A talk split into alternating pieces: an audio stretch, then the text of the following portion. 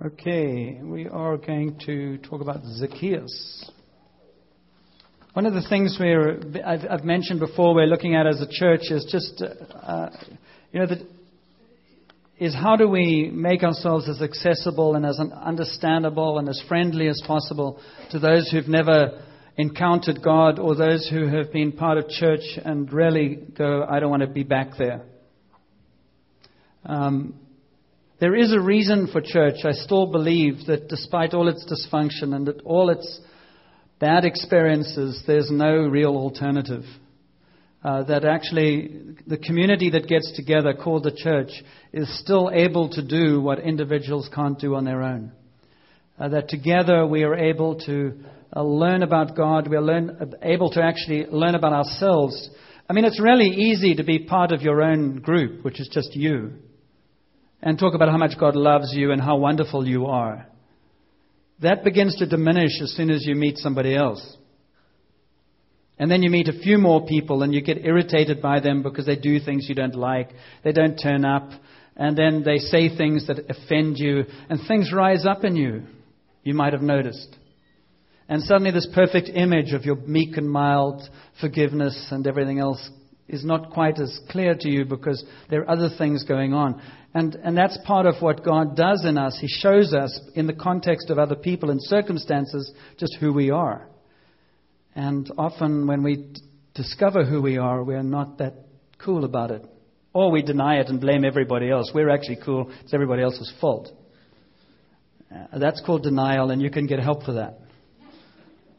But we're a mixed bag, and so we need one another. We need one another. You need, we need one another to reveal the things that God still needs to work out in us.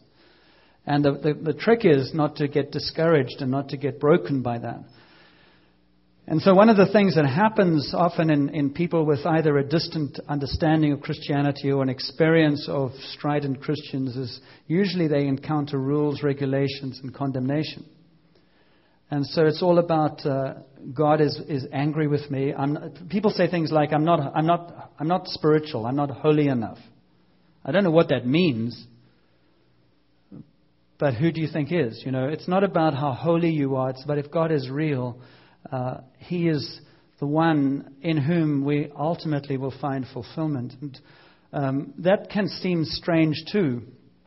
But we want to be a church that uh, provides opportunity for people to look at themselves and be encouraged, accepted where they are as they journey to where maybe they can be. Because we're all on a journey. That's why our tagline is on a journey of a lifetime. But we've also reframing our vision and mission statements, which I'm talking about over these weeks. The vision is uh, restoration. It's very simple. You can remember that. Restoration. I hate it when people do this, saying, sort of look at the person next to you and say, Do you need some restoring? Or what? I mean, everybody here needs restoration. And, and so our umbrella is about restoration. It's about actually finding where, you know, we've all wandered off. We've all gone, we've got distortions. We all have um, distorted images about ourselves, about other people, about God. And we need to you know, allow time and space to, to say, where am I distorted and where am I not? Many people live, live uh, lives that are lies. They believe lies about God, they believe lies about themselves, they believe lies about other people. And those lies seem to be true. But how do you know the truth that God actually likes you and He loves you? And He means it. I mean, He likes you before you clean your act up. What would it be like to be part of a community where you're accepted before you clean your actor? So, underneath that story of that umbrella of restoration, we have three phrases about our mission. And that the first one is becoming a family. I'm going to talk about that next week.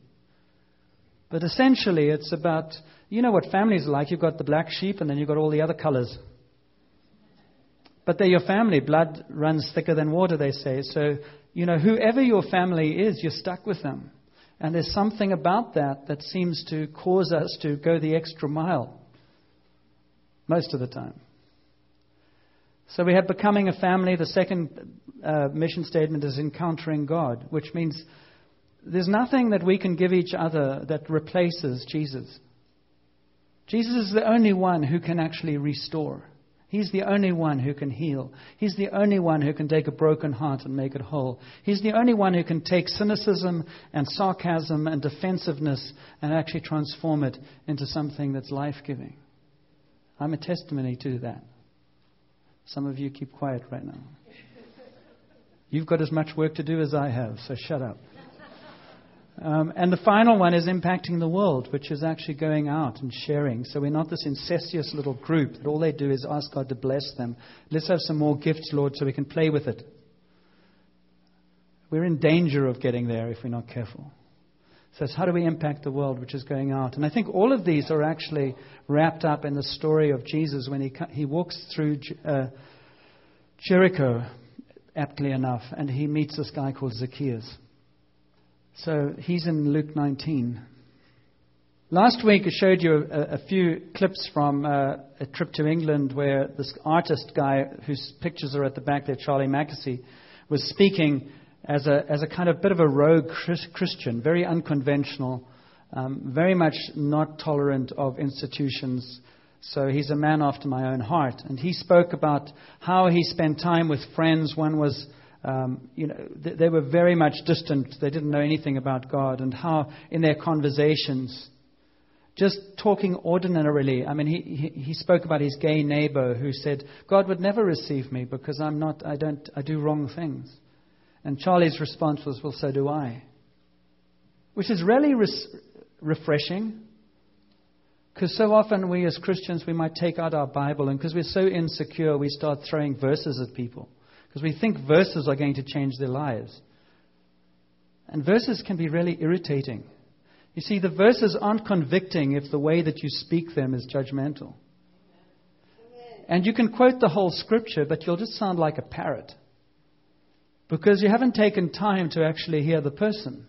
So Charlie's response was, What do you mean you do wrong things? So do I. Now that's a very cool way to reach somebody. Actually, just admit to your own stuff. Because, by the way, it's visible. Our incompleteness is visible, so stop pretending it's not. I can tell you, we can test it if you like. If anybody thinks they are perfect, come up and we'll help you. Probably name a few things just after one sentence is spoken. And then you'll go away feeling crushed. But you'd only go away feeling crushed if you actually thought you were perfect. If you didn't, you'd just go, yeah, that's me. Work in progress. Work in progress doesn't justify carrying on doing whatever, it's just the reality of our journey. And so Charlie made this comment, and he just said, uh, you know, what is the mold that you don't fit in? Because the only mold that counts to God is the human mold. And I loved that. You're just a human being, and that's the, that's the one I'm talking to, not what that human being has become. Not where, where that human being has got stuck or, or got Uh, become into something else. And I'm not even going to try and persuade you to come out of it. Because I think if actually you find the love of God rising up in you, He will actually work it out for you. We are so tied to behaviors and conditions. And if you don't do this, then God can't do that. And God says, When you were lost, I came to find you. That means when you're in the middle of your nonsense, when you're in the middle of the things that you are trying to do for your coping behavior, God actually loves you there. That's why restoration is. You got there, and most of us know where we've got, and we don't know how to get out of it. We don't need people to tell us what's wrong with us. We do need opportunities to begin to face our stuff where we're not condemned.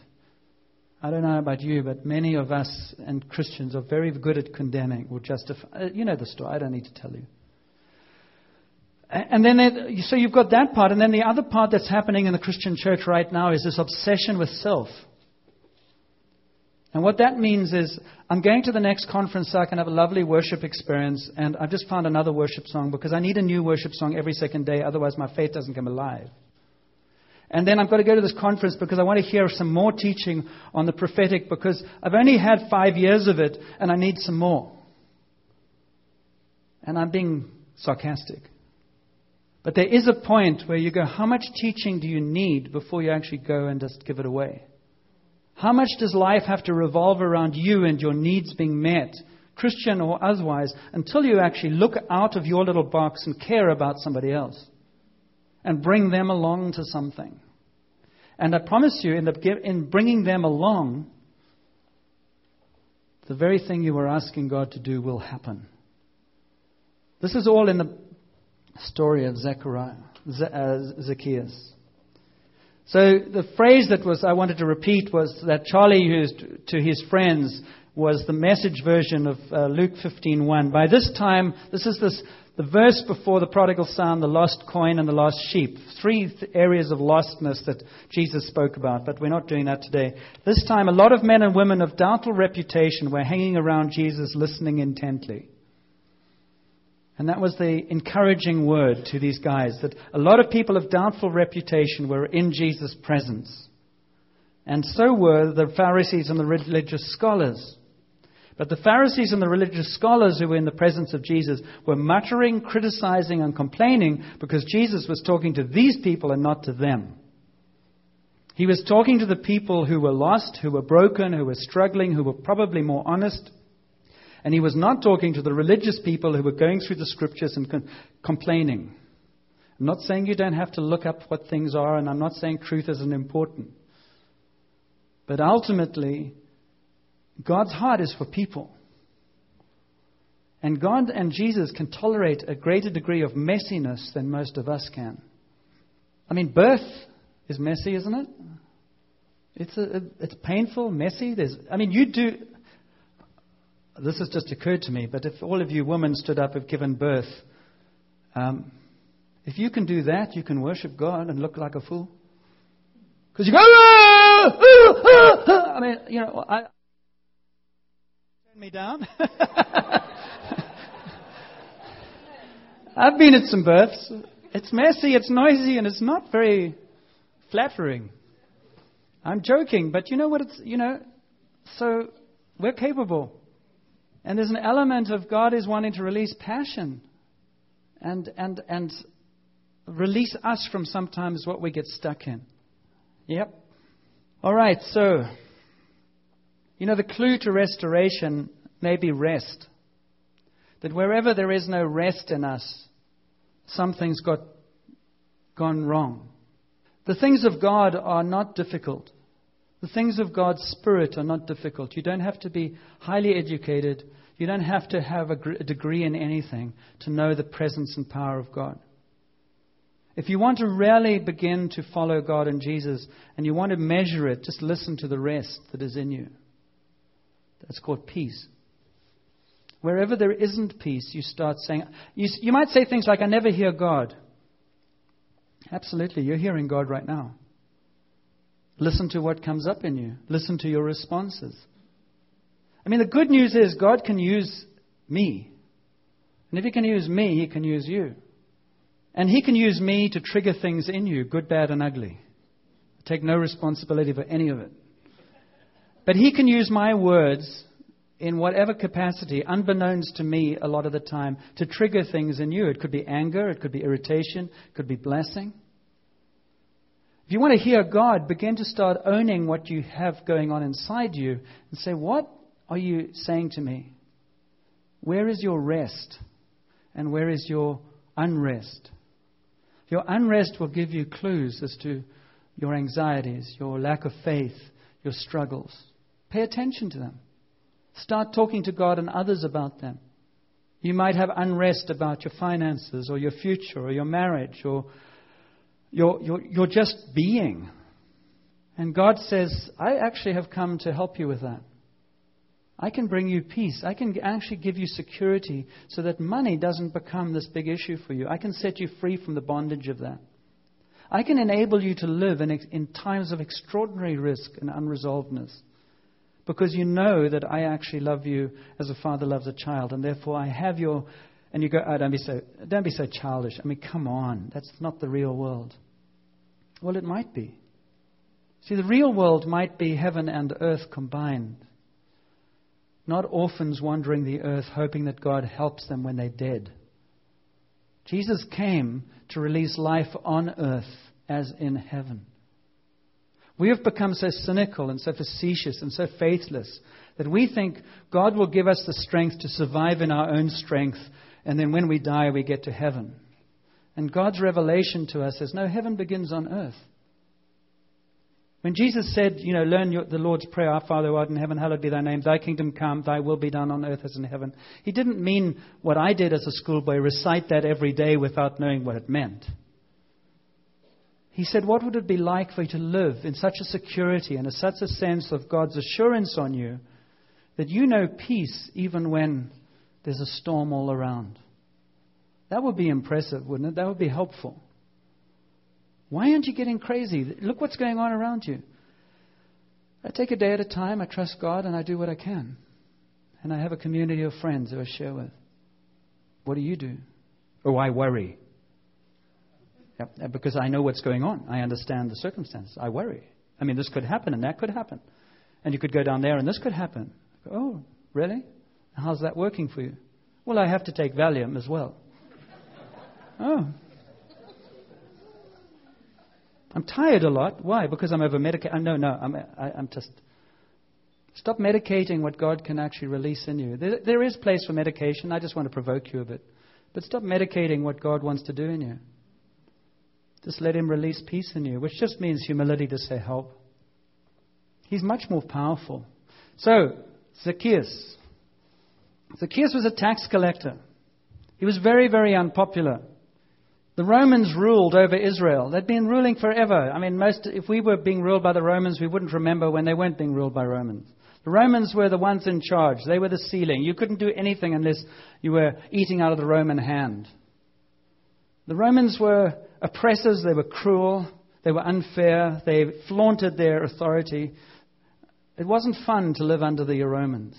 If I was Jesus going into the world, maybe I'd say, let's go to Canada in 2000. You know, Rome, 2,000 years ago, forget it. But he might have said, you know, it'll be easier to do something under the Romans than under the Canadians.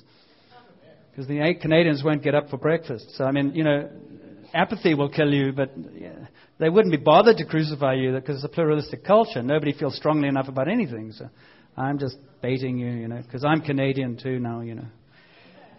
Um, so the Romans were unpleasant. And then you have when, when you have an oppressive group, oppressive force over you, people that are most despised are the ones who seem to sell out to them for their own skin, save their own skin. And the tax collectors were like that. The Romans had said, uh, there's a tax over all of this. There were taxes for everything. And the tax collector was the one who basically collected the taxes. Said, sorry, uh, there's a tax for sitting on that chair. There's a tax for driving your car. I'm here to carry it. You say, what's the tax? And he says, five cents. And you have no way of knowing whether the Romans are demanding five cents for the chair tax. They, have a t- they had a tax in England for the size of windows years ago. Do you know that? I went to William Wordsworth's house, and there were tiny little windows in, and we were told, well, that's because there was a tax on windows. Every window you had a tax on. So the small, the small windows. And so you, you don't know if, you, if, you're, if you're being taxed five cents for a, for a window, you don't know whether Rome is actually demanding five cents or they're demanding three cents and you're skimming off two. The tax collectors happened all to be very wealthy. So you draw your own conclusions. Just who's getting what here? And there's no way of getting back on you because if you don't pay taxes, I just bring the Roman soldier next to me and you will pay taxes. So the tax collectors were not popular. And Zacchaeus was a chief tax collector, which means he was head of the tax collectors in the region. So he was probably, who knows how much skimming was going on. So he was despised. He wasn't popular. And he wasn't, you didn't want to be seen with a tax collector. Tax collectors and prostitutes were the sort of two you don't want to be seen with. And Jesus seemed to be quite fine to be seen with both. I love that. And uh, so, Zacchaeus had, had come to see Jesus. Now, how did Zacchaeus, why would Zacchaeus want to see Jesus? I wonder why he wanted to see Jesus. Because Jesus was creating quite a stir. Wherever Jesus went, crowds began to gather. Why? Because Jesus was doing some things that were quite remarkable. When last did our Christian life draw a crowd? When you walk in the room, they say, Oh, look who's come. God's here.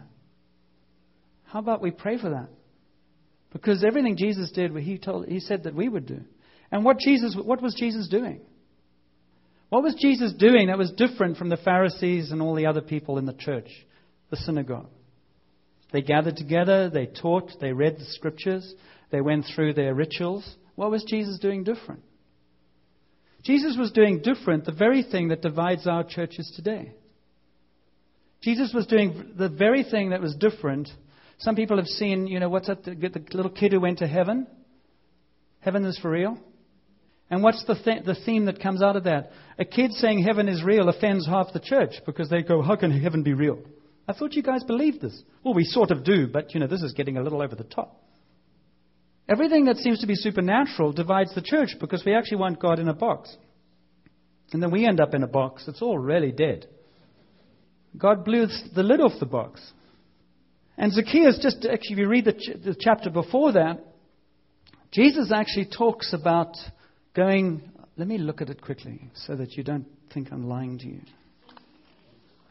Um, we've got trust issues. Luke 18, verse 34, is, is interesting because in Luke 18, Jesus starts telling them that he's going to die. So he says, we are he, he took the twelve aside and told them, We are going up to Jerusalem, and everything that is written by the prophets about the Son of Man will be fulfilled. He will be delivered over to the Gentiles. They will mock him, insult him, spit on him. They will flog him and kill him. On the third day he will rise again. And the disciple will go, Oh, that's interesting. Glad I'm not you. No, what we read here is the disciples did not understand any of this. Its meaning was hidden from them, and they didn't know what he was talking about. Isn't that encouraging? They had no clue. They didn't know that he was going to die. They didn't want to hear it because it didn't sound very nice. It wasn't very pleasant. They didn't have a clue. What's encouraging about that? God doesn't really care if you have a clue or not. He's not dependent on your understanding. In fact, most of the things that are going to be remarkable about Jesus, you will not be able to understand. You will just know that if you do this, this happens. If you pray for the sick, you might see some healing. In fact, I'd say you will see some healing. Will you understand it? No. Will you understand why you prayed for this person and something changed? You prayed for this person and nothing seemed to change. Will you understand it? No. Get over it. Where Jesus is present, people's lives get impacted. Do you understand it? No. If you never declare it, you'll never see it. The way we talk here raises faith or it crushes faith. It either raises expectation that God is real or it gives you no anticipation of anything real. And you just listen to a sermon, you go home, and there's nothing that changes. So we have to settle somewhere on the line. For instance, there's some things that might happen here that will offend somebody and they walk out. Well, then they walk out. Have a nice walk. Have a nice walk. Because some people think that, well, you mustn't say that because somebody will be offended. I agree with you. I don't want to offend anybody, but I have a knack. And a knack under Jesus is a gift. And somewhere along the line, your offense is your issue, not mine. Tell the person next to you, I think he's speaking to you now. God, God is here. Somewhere along the line, what causes you offense is something for you to deal with. In fact, I would say 75% of the time. Start owning your own stuff. And start letting God speak to you from what rises up in you. And start saying, Father, I don't care if I'm offended. I want to know who you are and who I am. And get a sense of humor at the same time. And so the disciples didn't understand. So that's cool because we don't understand. Then he goes, the next passage there is about a blind beggar. What happens with the blind beggar? He's at the side of the road and he's begging.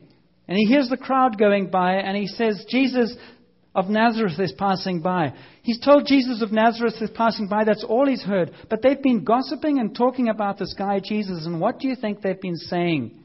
He gives great Bible studies. No. Nice mother. No. Good carpenter. No. There was a guy who was blind and he saw again. What?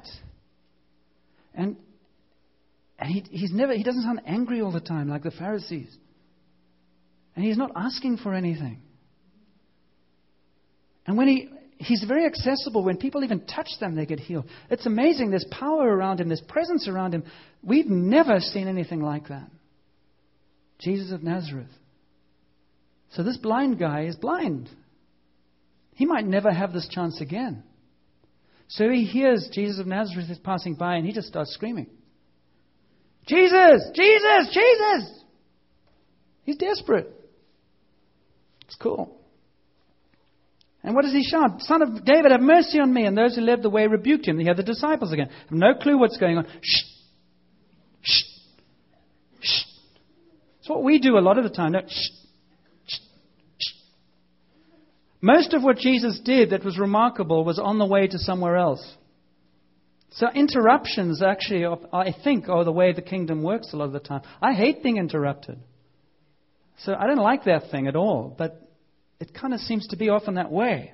But I need time to prepare for a blind man. But Jesus just walks through life. And the blind man comes to him and shouts out. The disciples are going, shh, shh, shh. Like we are in, you know, often in shh, shh.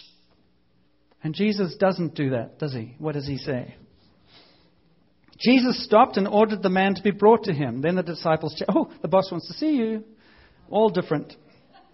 And Jesus says to them, and he says to the blind man, what does he say to the blind man? Because the, the, the, the, disciples now all pretending they're cool, yeah, no problem. We were about to bring him to you.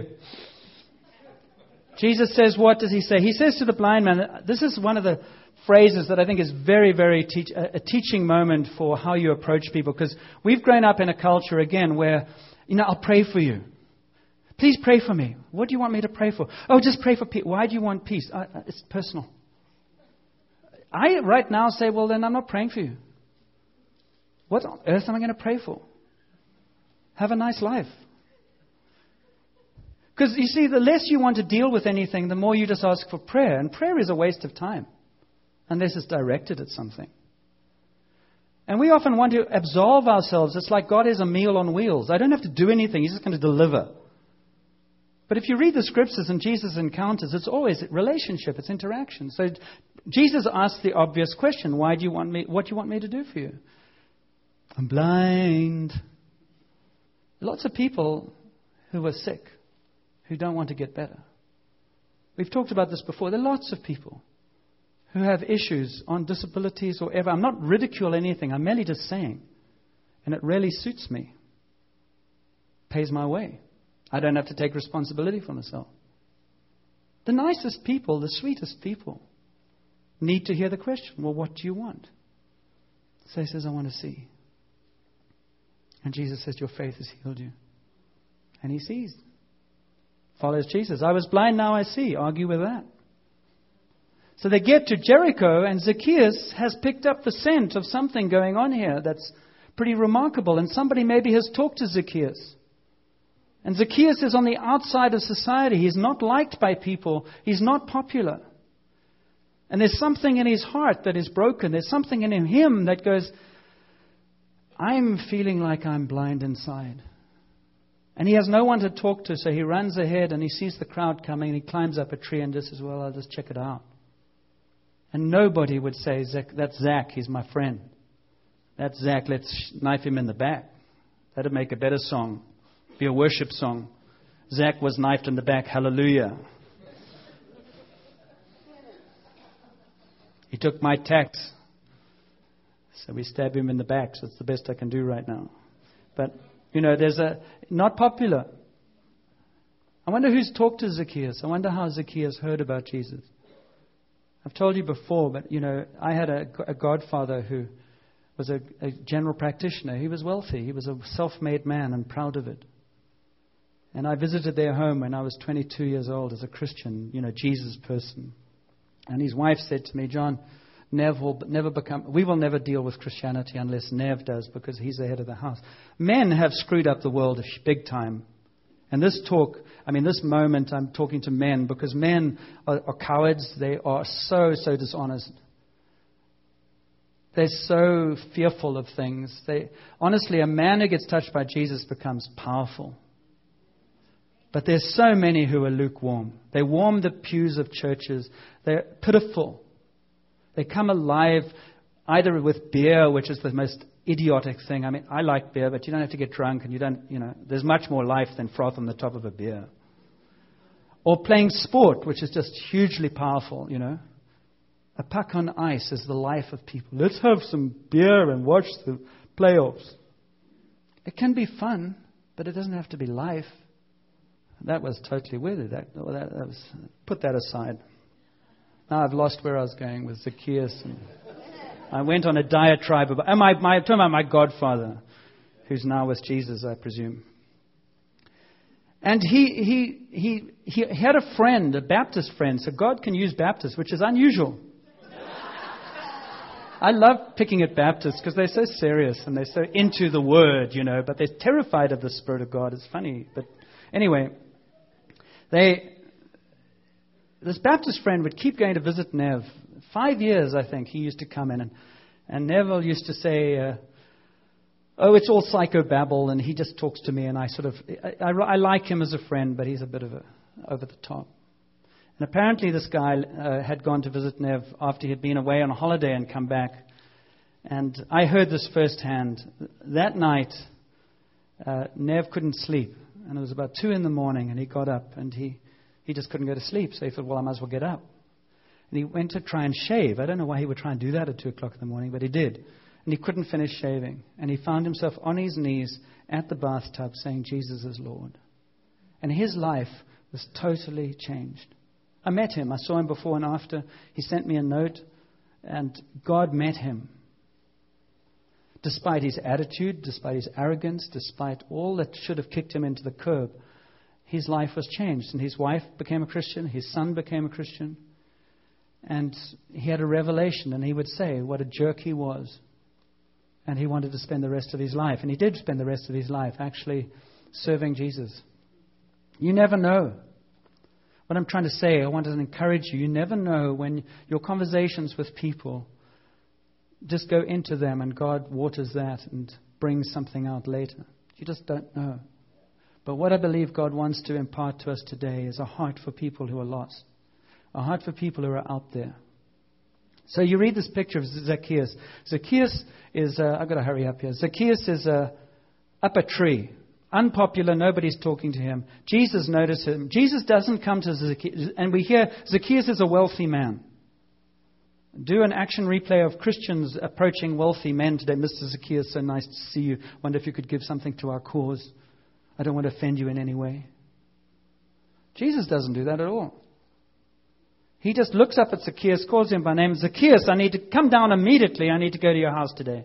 There's an authority in Jesus, a confidence in Jesus, a boldness in Jesus. What we're going to pray for later, an impartation of boldness. He doesn't go, don't you, aren't you tired of rubbing your hands and being insecure?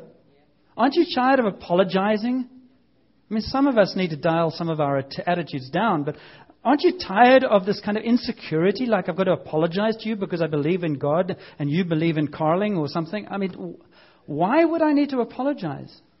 I can be confident, I can be bold, and I can be polite, believe it or not. I don't have to back down just because you're looking aggressively at me and saying, huh, try me. I remember praying for somebody at St. Albans years ago. This woman came up. This was when people were falling down, which will scare some of you, but that's all right. We'll probably do it again. And she looked at me like, I dare you. And I went, oh my, I don't know what's going to happen. So I said, Jesus, just bless her. And she fell down. That was funny. You don't know. You don't know. But Jesus looked at Zacchaeus and without any cowardice or anything, so said, Zacchaeus, why? Because he knew Zacchaeus' heart. You can pretty much know people without Jesus have got emptiness in them. They're not nearly as secure. Anger covers up hurt, covers up lostness. And whether you're a blind man in a ditch or you're a rich man in a tree, God loves you and He cares about you, and He's not impressed either by your blindness and your beggar or your riches and how you got them. It's all right, Leoba, I'm nearly finished. And so you were prophetically giving a sigh for everybody else. Oh Lord. Actually, the Lord's just saying, keep going till 12:30. I thank you, Jesus. Thank you, Lord. Thank you, Jesus. Uh, no, don't worry. So Jesus, you know what happens. He calls Zacchaeus down. And he goes to his house, which is totally not allowed. Hey, I was only joking. teasing you. he, he, was, he, he calls him down and he goes to his house and he has a meal. Zacchaeus, probably not in his wildest dreams, would have imagined that this Jesus would actually come to his home. And you know, the people here among us, not in your wildest dreams would you think that Jesus would pick you out and say, I want to come have lunch with you today. But he does. He wants to come and have lunch with you today. And it was as Jesus was having a meal with Zacchaeus that Zacchaeus, Jesus didn't say to Zacchaeus, You are a piece of work. You, grew, you should be ashamed of yourself. You grew up, you got some education, look what you've done with it. You've absolutely raped and pillaged your people. There are thousands of people who are impoverished by your behavior, your attitude, and your greed. Look at this stuff. I'm not coming into your home. Your home is built on, on absolutely stolen goods. How can I, the Son of God, the purest man on earth, come and taint myself in your house? I'm a conscientious objector. Well, if Jesus was conscientious objecting, he wouldn't come into this world because there was nothing here that would not tainted. But you learn how to be in, but not of. And so Jesus comes into this place and he, he dines with Zacchaeus. And Zacchaeus, in that moment, has revelation of who he is and who God is. And he breaks. And he comes to Jesus and he says, because he sees in Jesus life lived in another way. Jesus, how much money you have? I have nothing. But you're free, Jesus. There's a freedom in you. There's a compassion in you. There's an openness in you. I crave. I have all this stuff, but nothing. So Jesus doesn't have to say, I am actually the richest man on earth. We just work just in time.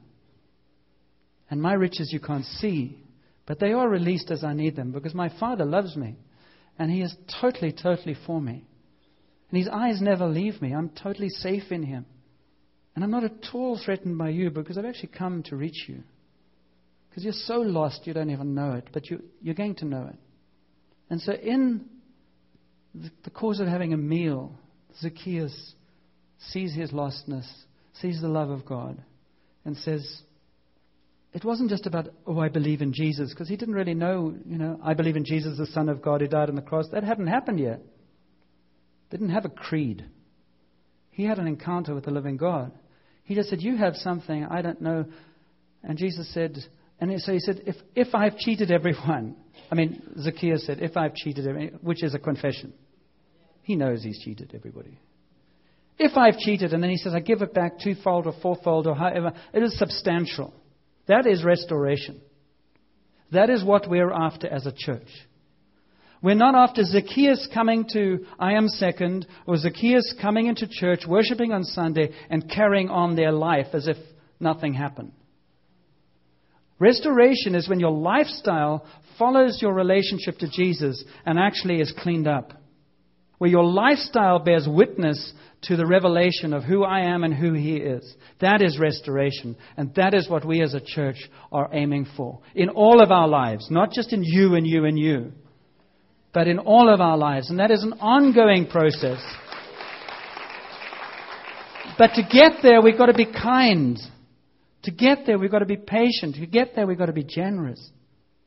You don't come head first with Zacchaeus. You come heart first and see what happens. That is very cool. And so Zacchaeus' life is totally changed around and restoration takes place because God, and I'm finishing with this, God is like an antique dealer. You go, you, you see in these, what they, they, they go on they, treasure hunts and they look for stuff and they say, oh, look what we can do with it. That's what God does with you and me. He picks you up or he picks Zacchaeus up and says, what on earth happened to you? You suddenly got all greedy. You exploit people. You're actually not at all what I designed you to be. Let me restore you. And so he shakes the money out and he says, Let's start again. You weren't meant to be this big piggy bank. You were meant to be actually somebody who released resources to enable all this to happen. You're a businessman for sure. But in the kingdom, it'll be very different. I've come to heal and restore. Let's stand, because that's what you're called to as well two questions, two things we're going to pray about. One is, do you know what kind of restoration God wants to do in you? And Father, I just pray as we've spoken this morning, your Spirit will settle on us and show us wherever it is we feel we've taken the wrong steps, we're in the wrong place. There are things in our lives that have gone askew. We're kind of too much like Zacchaeus. We've taken control. We've gone after things that haven't really brought us life. And we're kind of up a tree somewhere. It could be anything. It could be sex. It could be pornography. It could be drugs. It could be you like your own free time, your selfishness. You just like lots of selfish time. It could be self indulgence. It could be eating. It could be laziness. It could be holidays. It could be anything under the sun where it's just become too much. It could be fear, where you don't take risks anymore. It could be depression.